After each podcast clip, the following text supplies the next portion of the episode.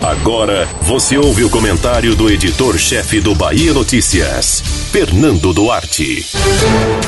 Dispostos a marchar com a candidatura de Bruno Reis em Salvador, ainda que não falem claramente sobre o assunto, PDT e PL terão que enfrentar as consequências caso optem por não apoiar um nome da base do governador Rui Costa. É natural que isso aconteça. Partidos expressivos nacionalmente, mas menos representativos na escala estadual, ambos não controlam orçamentos robustos, mas mantêm cargos de segundo e terceiro escalão. Abrir mão deles é possivelmente a conta mais complexa a ser feita. Rui não tem o perfil que permita flexibilizar ao ponto de acender uma vela para Deus e a outra para o diabo quando a disputa entra no próprio quintal.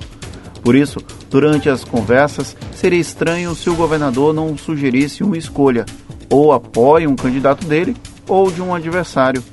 Tanto o PDT quanto o PL já estão com um relacionamento sério com o Ben Salvador há tempos, porém nada escancarado.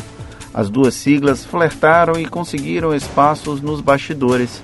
A ideia de marchar com Bruno Reis passava por manter um pé em cada lado.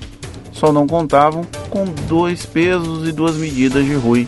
O governador não promove caças bruxas quando os aliados dele integram a base adversária no campo federal. Foi assim durante o governo de Michel Temer e agora na gestão de Jair Bolsonaro. Porém, a mesma lógica não é adotada quando o assunto é a disputa local. Rui sabe que, ao fortalecer o grupo de Assemineto com a debandada de qualquer sigla, potencializa a campanha dele ao governo em 2022, quando o petista tentará fazer o sucessor. O assunto é 2020, porém o pano de fundo é a eleição de daqui a 2 anos.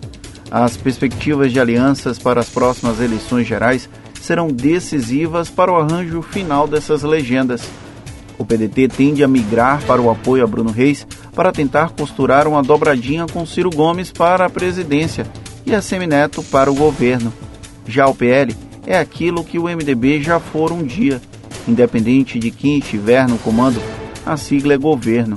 Por isso, caso os pedetistas façam uma composição com o D, o espaço vazio deixado pelo PDT pode ser mais interessante do que uma boa bancada na Câmara de Salvador, que seria a opção ao lançar Lázaro para o Legislativo.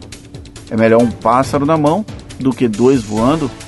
É essa a resposta que PDT e PL devem ter que responder até as convenções partidárias.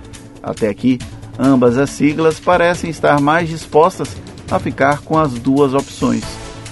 Pena que em política não dá para querer tudo. Você ouviu o comentário do editor-chefe do Bahia Notícias, Fernando Duarte.